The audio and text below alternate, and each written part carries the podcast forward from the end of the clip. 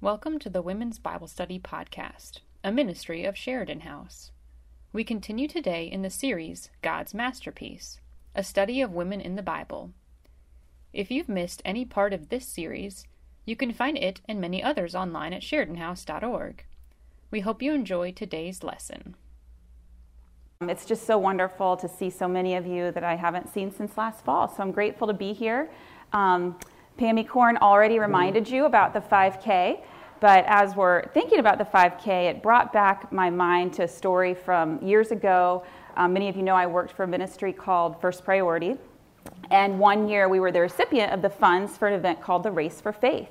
And so it was part of my job to be there to coordinate and you know arrive early. But my husband and I were either engaged or newly married, and we both decided that it would not just be a work event that we would participate. We made that decision together. And so it's the day of the race, and we're the first ones there. So we have our bib numbers, and we're just setting up.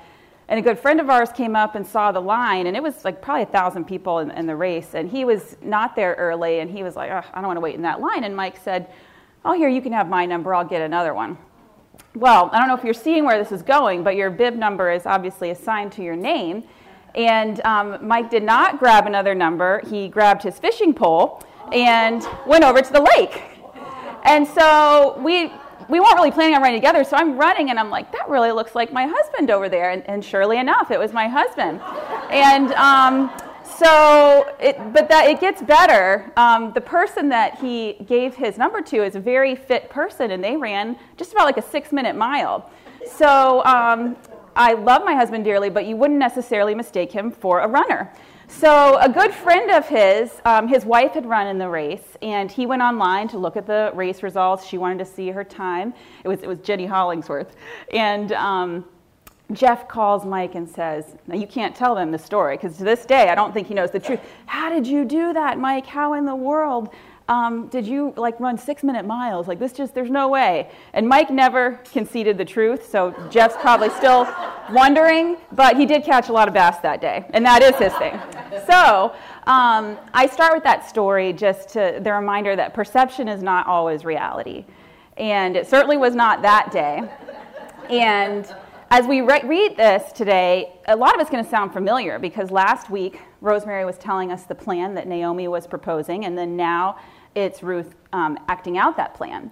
And so, as we see the scene at the threshing floor, at first glance, um, it could look like this is questionable. She's going there in the middle of the night, laying down at his feet. We talked about all that.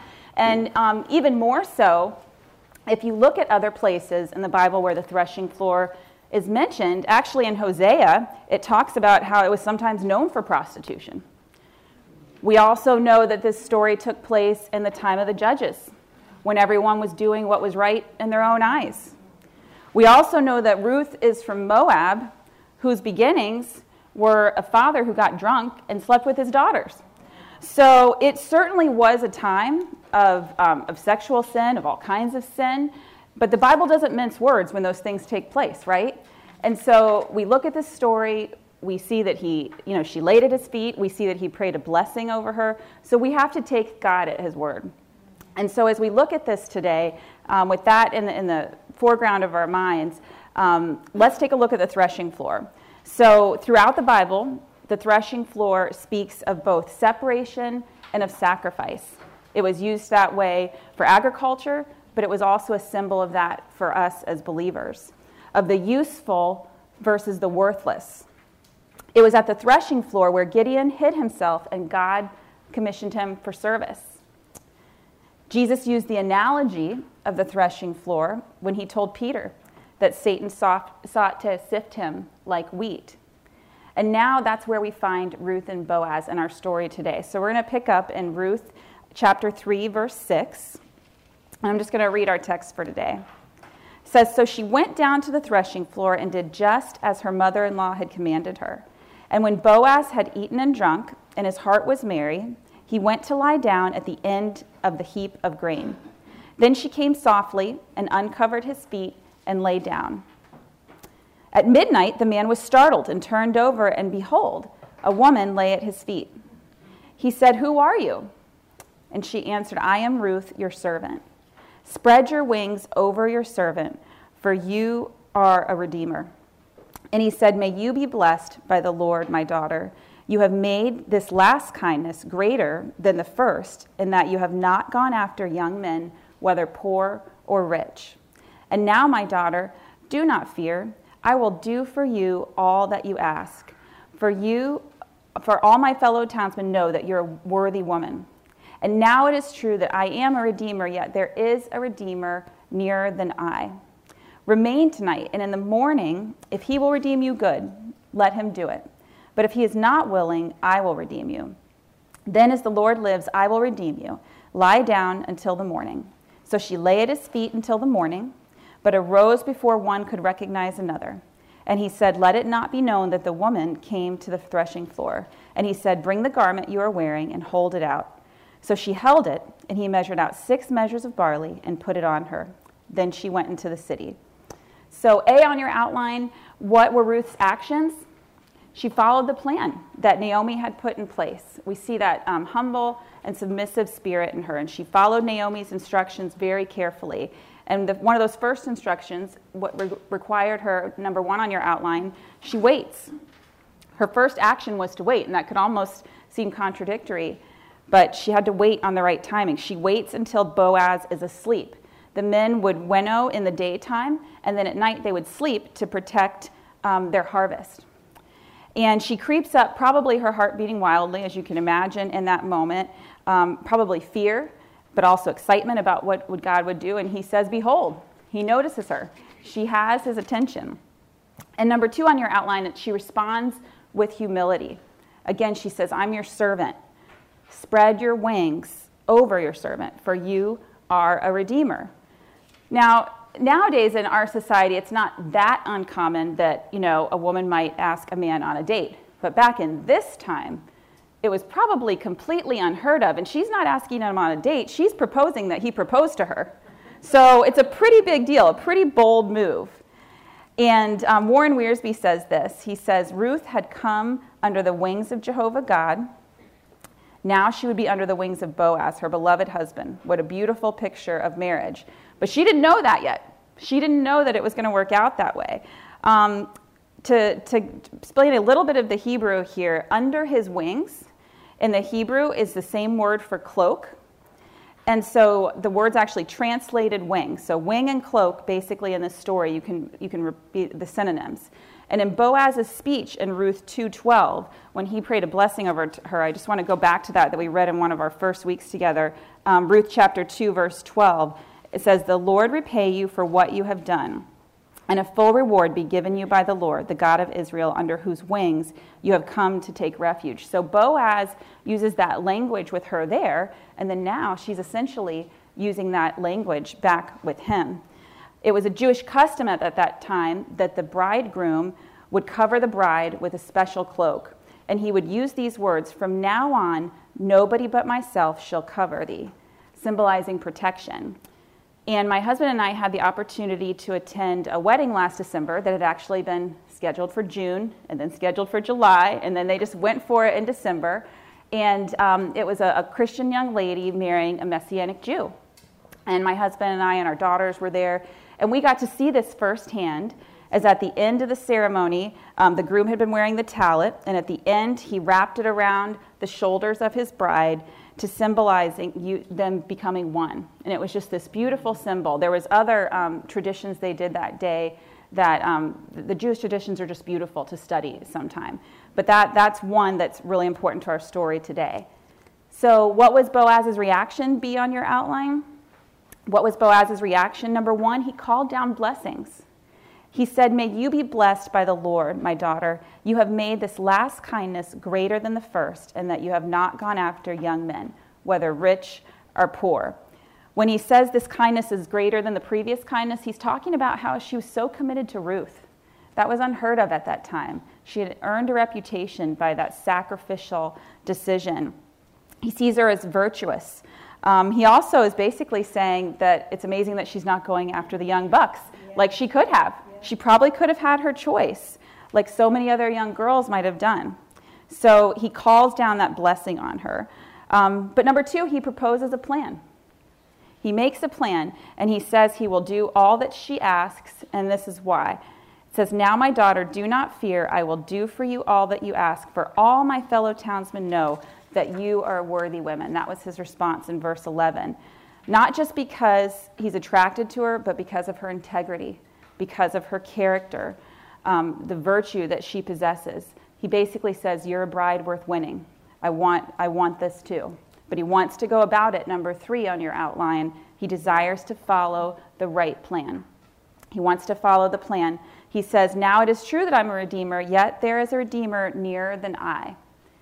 And if I can't remember if it was in your homework, but in Deuteronomy 25, verse 12, if you want to jot that down, that's where this process was described that makes provision for the closest family member to a childless widow to marry her to give that deceased spouse a child to carry on their name. That was huge in those times. And if that next of kin didn't accept the responsibility, then it would be the next next of kin. And so again, we see the character of Boaz just shining through here. He wanted to go about things the right way. Warren Wiersbe, this quote's in your book, says In the responses of Boaz to Ruth, we see how the Lord responds to us when we seek to have a deeper fellowship with him. Just as Boaz spoke to Ruth, so God speaks to us from his word. It's a beautiful picture. See on your outline what was Boaz's character? Again, he tells her, remain for the night, but in the morning, um, this is my plan, but, but get up before people see you leaving. He's not only showing concern for her reputation, because it, it didn't look good. People could make assumptions, and he wanted to protect her, but he also wanted to protect her physically.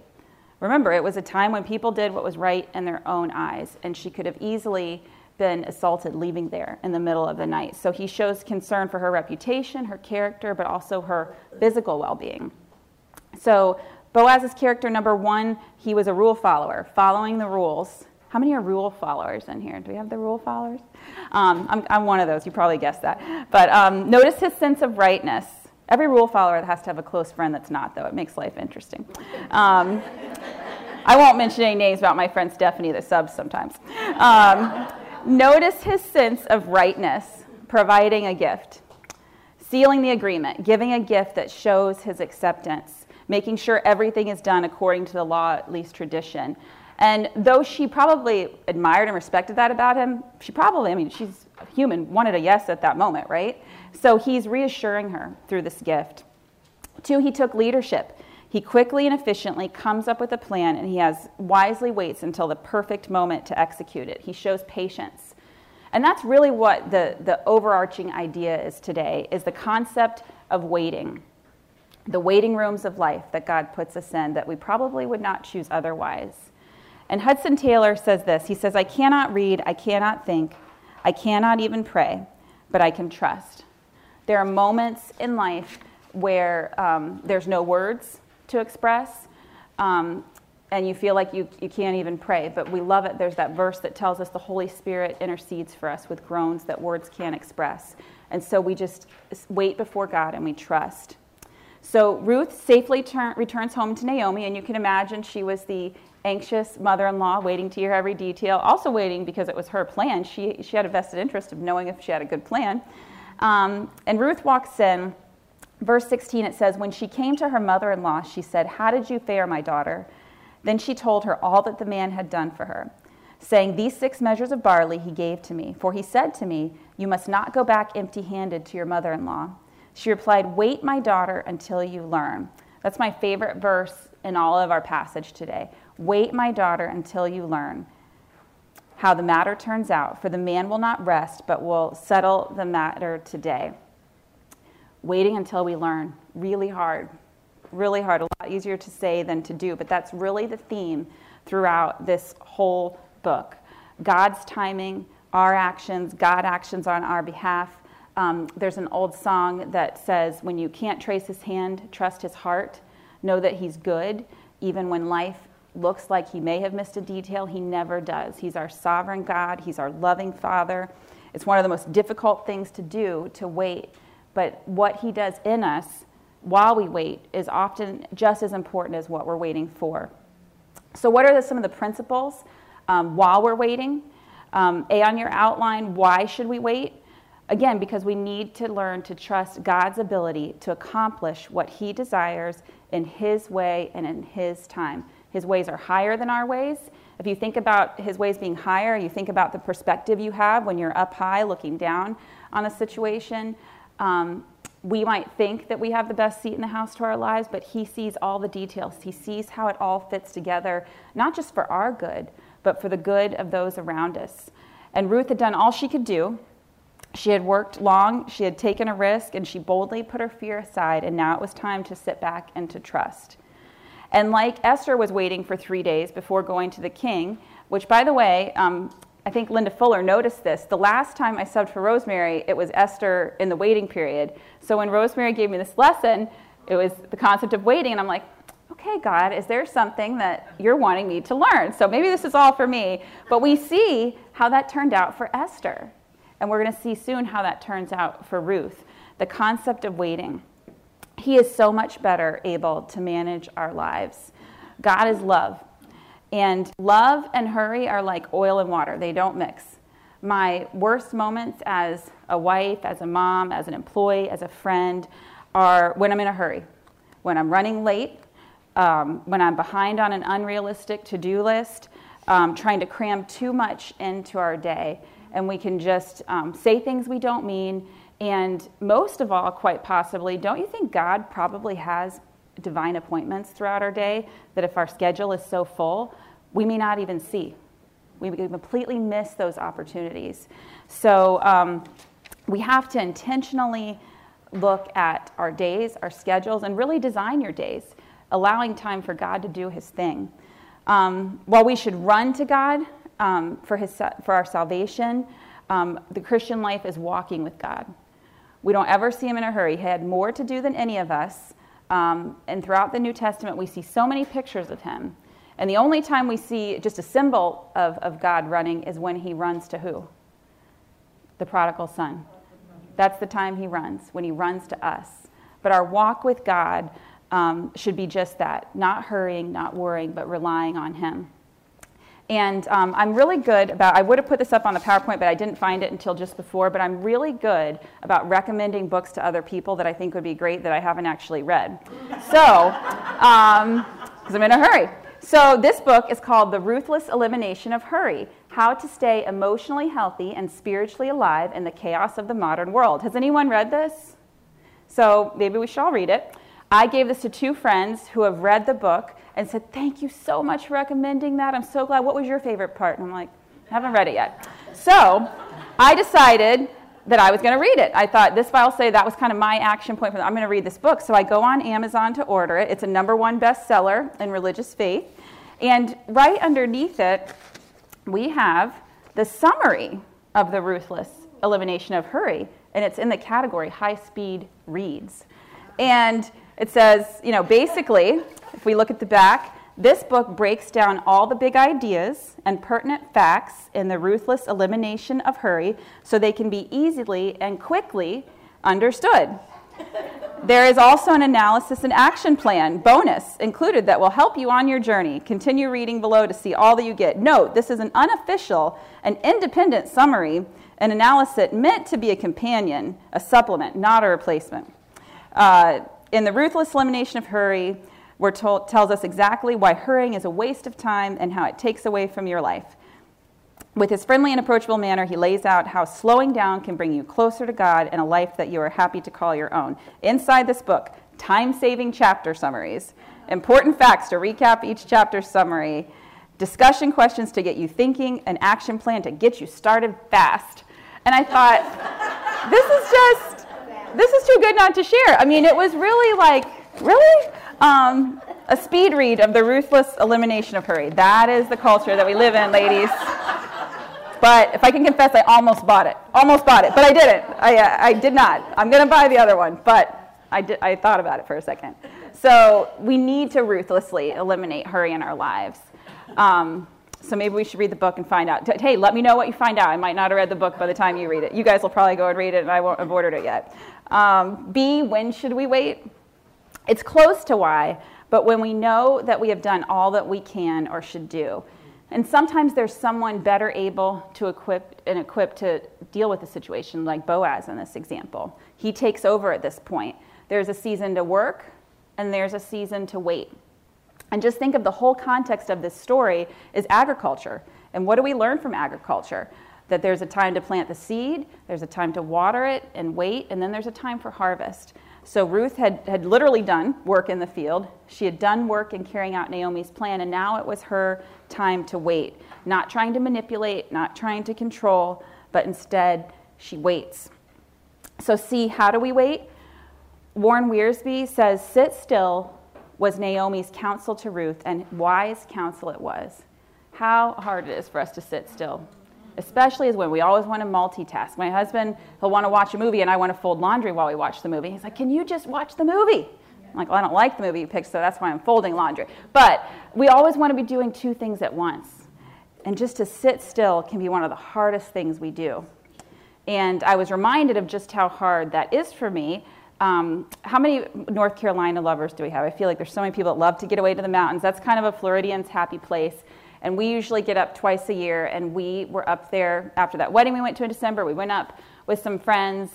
And how many of you, if you drive, you're, you're going northbound on 95 for the most part, and you see those southbound lanes? A lot of Floridians probably coming back home into Florida through Georgia. And it's just so many times standstill traffic or very, very slow. And we go, oh, look at those poor people. Like, oh, that's awful. And then it's like, yeah, remember that was us, like the last time. And so one time we just said, we're not doing this anymore. We're going to go through Atlanta on the way home. We got this figured out.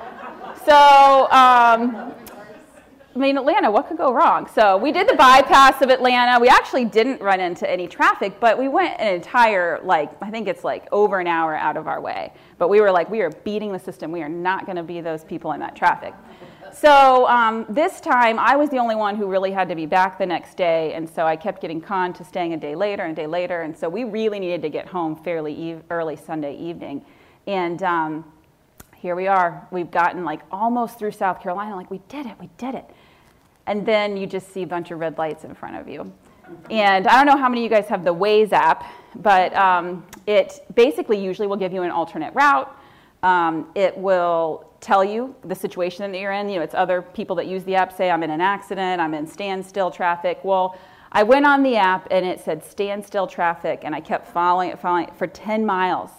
And I was like, oh, this is not good. So then I'm looking at the alternate routes, and there is no alternate route. I mean, you can take a country road and you're going to go probably two hours out of your way. So we sat there and we sat, and I think, I mean, it was probably a good solid two hours of just waiting. But you just feel so trapped and you feel so out of control. And in those moments, um, easily we can, um, it can bring out our character, it can bring out our impatience and show us what we need to work on. And um, sometimes our kids can be like a little Holy Spirit in our lives, right? And um, they're plugged into the phone, so they don't really care. They probably didn't even notice the car was stopped. But my little one took off her headphones and she said, Mommy, maybe we should pray for the person that's probably in an accident. And I was like, Oh, that's what we should be doing. So we did. We stopped and prayed. So a little child shall lead them. So, um, but how do we use that time wisely? How do we wait well? And maybe when we learn to wait well, we won't have to wait as much. Maybe. I don't know. Um, number one, during that time, be available to learn any lessons God might want to teach. Be available to learn any lessons God might want to teach. How can we become better during that time? Again, what He does in us during that time can be just as important as what we wait for. It's preparation for the next season. Two, we learn more about Him by using the time to learn more about His character. It's such an opportunity to search Scripture. Um, what did biblical characters learn about God while they were waiting? And as you, I love that this is the, the living Word of God. That you may have been a Christian for a long time and you may have heard these stories many times, but at different points there's dip, different applications or different things that stand out. And in God's Word, there's, there's too many to, to even begin to do an exhaustive list. But if you look at it, Abraham waited to be a father, Joseph waited to be released from prison. Hannah and many, many other women waited for a child, especially a son. Job waited through suffering. David waiting to be appointed king at the appointed time. Meanwhile, while the king was trying to kill him.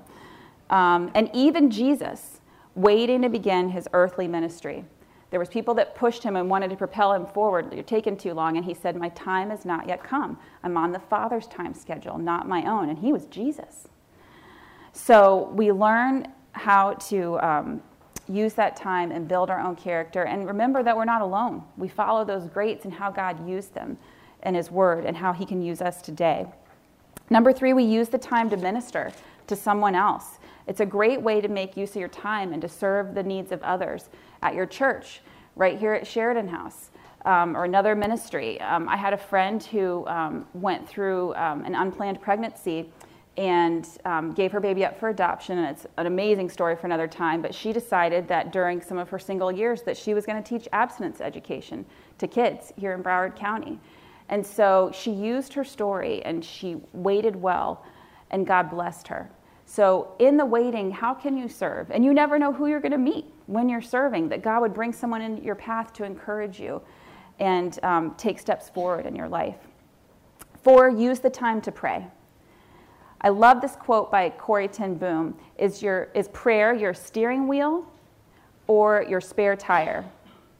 Is prayer your steering wheel or your spare tire? Is it your first resort or is it your last resort?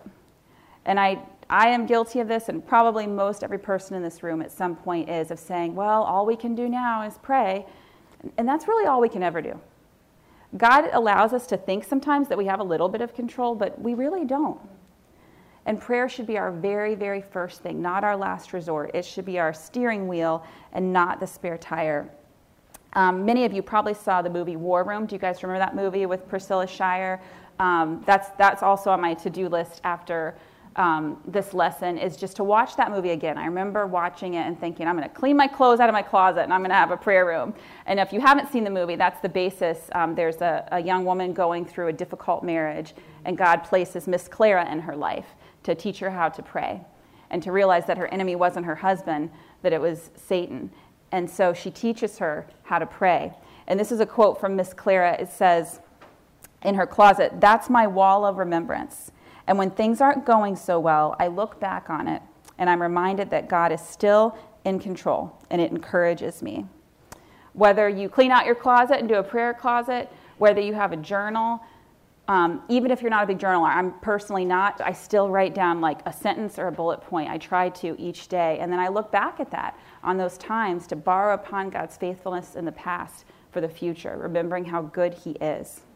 Psalm 27 14, wait for the Lord, be strong and take heart, and wait for the Lord. Strengthening your spirit as you wait, filling up on the things of His word and not of this world. The world wants to feed us so many lies, and God's word is our truth, it's our map for life. So now, the part we've been waiting for Boaz redeems Ruth. We arrive at the last chapter of Ruth. Chapter 4, verse 1 says, Now Boaz has gone up to the gate and sat down there. A, what's the significance of the gate? The gate played an important role in the life of ancient Israel. It wasn't just the entry into the city or the town, it's mentioned numerous places in the Bible. Even in Proverbs 31, as that chapter describes what's known as the Proverbs 31 woman, it says that her, husband, that he is a husband of a woman of worth, sits at the gate, meaning that the husband's a leader because of her, because of all she does. Um, number one, it was a place of politics. They had politics back then. The place where kings would sit and hold court occasionally. It was where the leaders of the town would gather to do business. Um, not only politics, but number two, it was a place for legal business, people who sought justice, um, a place of socializing. Um, we're going to see the business that Boaz does there in just a few minutes. You could kind of, if you need a picture of it, kind of like your maybe a town council meeting. Number th- or B on your outline. Now court is going to convene. It says, Now Boaz had gone up to the gate and sat down there. And behold, the Redeemer of whom Boaz had spoken came by. So Boaz said, Turn aside, friends, sit down here. And he turned aside and sat down. And he took ten men of the elders of the city and said, Sit down here. So they sat down. So, number one, Boaz waits. Ruth waited, and now Boaz is waiting. And he's sitting down. I thought that was an interesting detail. The word sit is like three times in there. So it's interesting, he doesn't go bang on the man's door, he waits for him to arrive. He's got like a steady patience. And we don't know if the men gathered at a certain time of day and he kind of knew he would be on his way um, or how long he could have been waiting there, but he sits down. And um, Boaz is waiting so that number two, Boaz does everything legally and honorably. legally and honorably. We learn that in verse 2, he gathers 10 elders, and the elders exercise judicial functions. You can see them more described in the Old Testament, how far reaching the power was that the elders possessed. Their importance was such that any transaction that was witnessed by them was of impeachable validity. So they had an important role. Boaz wants to make sure that the decision made at this moment sticks. We're not sure completely of the significance of the number 10. We do know from later on in Jewish history, we learned that 10 were needed to give wedding blessings, and that also 10 were required for a legal quorum. So he has these 10 witnesses. Um, see, the case is presented. He said to the Redeemer, Naomi, who has come back from the country of Moab, is selling the parcel of land that belonged to our relative Elimelech. So it's interesting that it's the first time mentioned that the land that Naomi was selling. How did Boaz know that? Um, we have to always remember that as we look at these four short chapters, that there was a lot of life that happened in between them. Obviously, there had been some conversation at some point that indicated that. So he shares that um, and number one, Boaz reveals his thoughts. He said, So I thought I would tell you of it and say, Buy it in the presence of those sitting here and in the presence of the elders of my people. If you will redeem it, redeem it. But if you will not, tell me that I may know. For there is no one besides you to redeem it, and I come after you. And he said, I will redeem it. It's interesting in the King James version of this passage, um, it would say, Boaz would say, I advertise thee. I'm letting you know. This land's on the market for you. You're the next of kin. Um, it actually means to uncover your ear. I want to acquaint you with the facts. So he was very straightforward. But he uses a clever plan. That's number two. Boaz uses a clever plan. He advises him to buy the land. It was very shrewd on his part. Um, he didn't want people to think later that, um, that he was trying to talk him out of something. So he had obviously thought through it carefully. At this point, he hasn't mentioned Ruth at all he focuses the man's attention on the property. And at that time, A on your outline, family land is very, very important. Family land is very important. This is a little bit foreign to us in the 21st century, but the land was so important to the Jewish people that if a man had a hard time and had to sell his land, he actually had the right to redeem it later when he could afford it. So the sale would actually be deemed temporary if he was able to buy it back. That's how big a deal it was. Um, comparable a little bit to the old manor houses in England, how a family would live in a section of a decaying house just to keep it in the family name. So Boaz makes available to the closest relative the available land. And B, he's always candid, he's honest. We see in verse 4, he wants the relative to know that if he's not going to buy it, that if he's not going to redeem it, that Boaz is going to redeem it. He doesn't cover his intentions. So at first, that next of kin um, responds very favorably. And then Boaz says, by the way, there's one other small thing. In verse 5, he says, The day you buy the field from the hand of Naomi, you also acquire Ruth the Moabite, the widow of the dead, in order to perpetuate the name of the dead and his inheritance. When you buy the land, you have to marry Ruth. And at this point, um, the, his tune changes a little bit. Um, three, the kinsman's response. Then the Redeemer said, I cannot redeem it for myself, lest I impair my own inheritance. Take my right of redemption yourself, for I cannot redeem it. No way was he going to get involved in all this, and endanger his own name and his own inheritance. Um, if he just bought the land, it would enhance his holdings. But when he would marry Ruth, it would diminish his holdings because they would be in the name of Ruth's family. The bottom line here is that he was interested in protecting his wealth and promoting his own name not someone else's. And there's some beautiful lessons in all of this. D, what are the lessons to be learned? Number one, the importance of family. Boaz honors the dead and shows kindness to the living. He could care less about whose name the land is in, and God honors him ultimately by bringing him into the genealogy of David and ultimately the Messiah. He, he's in the line of Jesus. The family who begat who was very, very important in those Old Testament times, throughout the Old Testament. And isn't it interesting that that first kinsman redeemer, who was so worried about his notoriety, his name is buried in oblivion. We don't even know his name. It's not mentioned here or anywhere else that we're aware of. We don't even know his name. So it's God who promotes. We can try to promote ourselves, and in the end, it's God who promotes his sovereign hand. Two, the focus should be on others. What a lesson that we must learn not to always be promoting our own interests and focusing on the needs of other instead. Um, when we do that, we open the door for God to deal with our needs rather than us trying to take care of our own lives. Jesus said in Mark 35, He said that the one that desires to be first will be last. Um, we see leadership in the world as making it to the top, but it's just the opposite in the spiritual realm. Jesus washed feet when he showed the disciples how to be leaders. So it, Boaz instead is the one that he puts himself last and he shows kindness and generosity to two underdogs. Even though he wants to, he's also being submissive to God's plan. And isn't it interesting that Boaz would know the power of redemption? Because you know who Boaz's mother was? Anybody know? His mother was Rahab, the prostitute. And you look at what God did with Rahab's story, taking her from being a prostitute to her ending up being in the line of Jesus. Boaz knew the power of redemption, and he was about to be a part of Ruth's redemption. E, what was Boaz's response?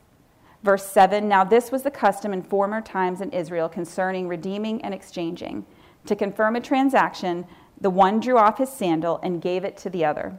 And this was the manner of attesting in Israel. So when the Redeemer said to Boaz, Buy it for yourself, he drew off his sandal. Now, this can seem strange to us, and especially when you think about they didn't have paved roads, and so their feet were very dirty. So I'm sure the shoe was very dirty, but it caught it was the, a symbol for them, and it was a symbol. Number one, it was a transfer of rights to confirm what had been agreed upon. The man took off his shoe and handed it to the other. It was unusual, but it attracted attention. Maybe it was like a handshake would be for us. Um, in verse 8, the man says, You have the land and the woman. And then Boaz responds with these words in verse 9. Then Boaz said to the elders and all the people, You are witnesses this day, and I have bought the land from the hand of Naomi, and all that belonged to Elimelech, and all that belonged to Chilion and Mahlon. Also Ruth the Moabite, the widow of Mahlon, I have bought to be my wife, to perpetuate the name of the dead and his inheritance, that the name of the dead may not be cut off from among his brothers and from the gate of his native place. You are witnesses to this day. So, number two, Boaz establishes witnesses. He begins by addressing the elders first and then the crowd that had gathered. Um, Boaz wanted all to be present for this important day. There weren't court stenographers, so he wanted the transaction to be safe with so many witnesses. Although nothing was apparently written down, again, that a number of witnesses would establish its validity in the elders. He clearly spells out what he's doing, and he formally presents his intent and purpose. And number three, in all of this, in all of his dealings, we see that Boaz was a man of strength and diplomacy. He knows what he wants, he has a well thought out, shrewd plan, he follows the laws, he covers all his bases. He was not a, a wimp, but he was also not a pushy tyrant. He found that perfect balance of strength and diplomacy. F, the elders blessed the plan. Verse 11 says, When all the people who were at the gate and the, elders said, We are witnesses, may the Lord make the woman who is coming into your house like Rachel and Leah, who together built up the house of Israel. May you act worthily in Ephrathah and be renowned in Bethlehem. And may your house be like the house of Perez, whose Tamar bore to Judah, because of the offspring that the Lord will give you by this young woman. Look at the response of the authority figures in Ruth and Boaz's life. They witnessed it, they wished it well, and they blessed it. And in summary, what a way to start a life together. The characteristic of Boaz, he thinks everything through, he does it right, and God blesses it. And I want to close by looking at the aspects of the prayer. First, he wanted, he prayed that she would have children like Rachel and Leah. Well, they're considered um, basically the mothers of the entire nation of Israel. Um, fruitfulness, again, kids were a huge, huge thing in their culture um, Boaz, again in 11b, that he would be worthy in his area and city, that he be looked up to as wise and virtuous and successful. And then the third part of the blessing was that they be like the house of Perez, Perez and numerous, similar to the first blessing, remembering again that children were a sign of God's blessing to the Jew.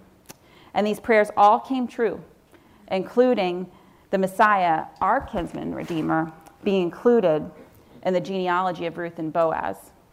I want to take you back to that verse that um, I mentioned in the very first part of our lesson today, Ruth 2:12, where Boaz speaks to Ruth and he says, "May the Lord repay you for what you have done. May you be richly rewarded by the Lord, the God of Israel, under whose wings you have come to take refuge." While Ruth's ultimate refuge was in God, he gave her Boaz too. And ultimately, here at the end, we see that Boaz became the answer to his own prayer. And I want to share a, a true story that also demonstrates this same principle. Many years ago, in a little church in Oklahoma, each Sunday a little boy with black curls would catch the attention of a woman named Geraldine at church. She would look at him longingly, as he was just about the age her son would have been. She was a mother without a son, and he was a son without a mother, for he had lost his mom when he was just two years old.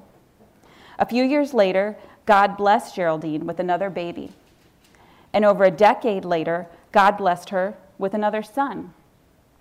After the passing of her first husband, she fell in love with the father of the boy with the little black curls. Though he was now a young man in college, she loved him as her own.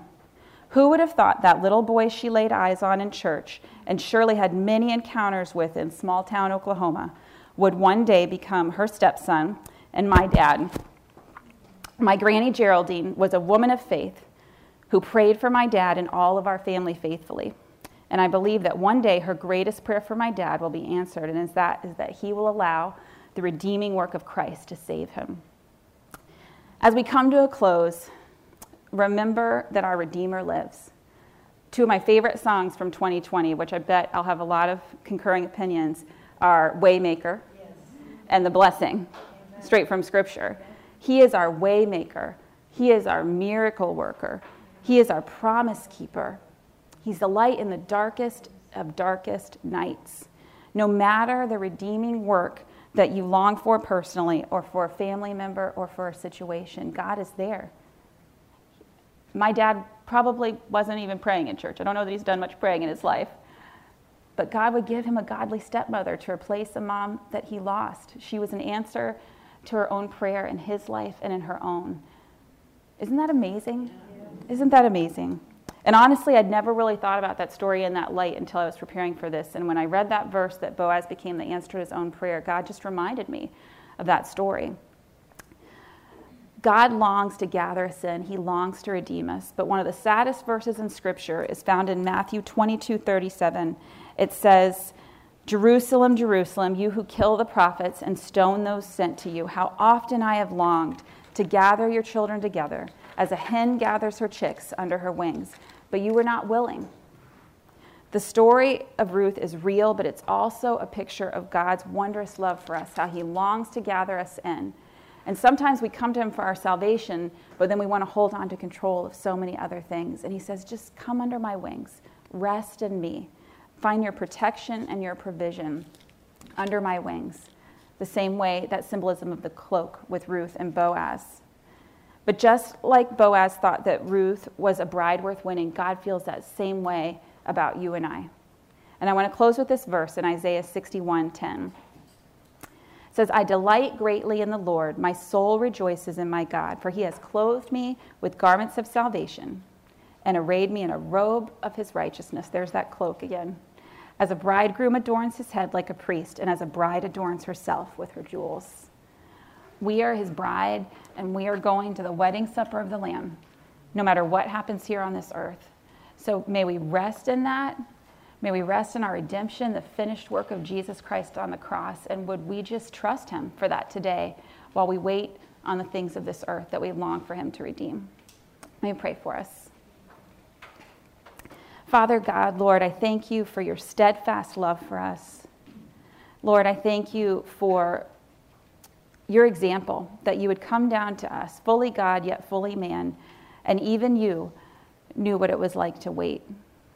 To wait to see your friend Lazarus raised from the dead, dead, to wait to start your earthly ministry. And God, I just thank you, Lord, that you are our father, you are our friend, you are our groom. And Lord, I just pray that each woman in here today, that you would just meet her at the very point of her need of whatever she needs most, Lord. And Lord, I just pray, God, that we would draw near to you Lord, that we would seek you first above all things. And Lord, that we would just rejoice um, in the glorious future of hope, but also spend our time well here while we wait. In Jesus' name, amen. amen. Thank you. For previous lessons or other resources, please visit sheridanhouse.org or call us at 954 583 1552. We hope you can join us again next week.